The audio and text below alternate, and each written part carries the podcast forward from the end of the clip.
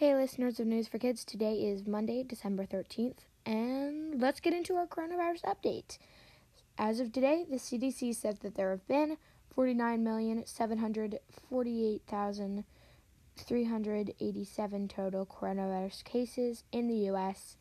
and 793,937 total deaths.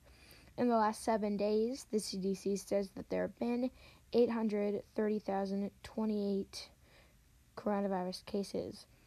The CDC also says that ev- out of everybody eligible to get a vaccine, so people 5 plus, out of them, 76.5% of them have at least one vaccine.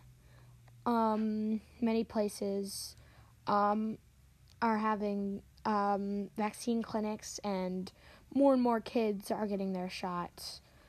Um, so there is availability to get your shot at most places now. Some places are doing um, vaccine clinics, and so if you haven't gotten your vaccine, now's a great time. Please get your shot. Um, we have kind of a big news piece today. Um, there was a like some horrible tornadoes in Kentucky and some of the surrounding states. Um, the death toll is now 74 people, um, and 109 Kentuckians are unaccounted for, so they haven't been found. Um, it's been said that it's very unlikely that anybody else will be alive. And it's really like it's really terrible.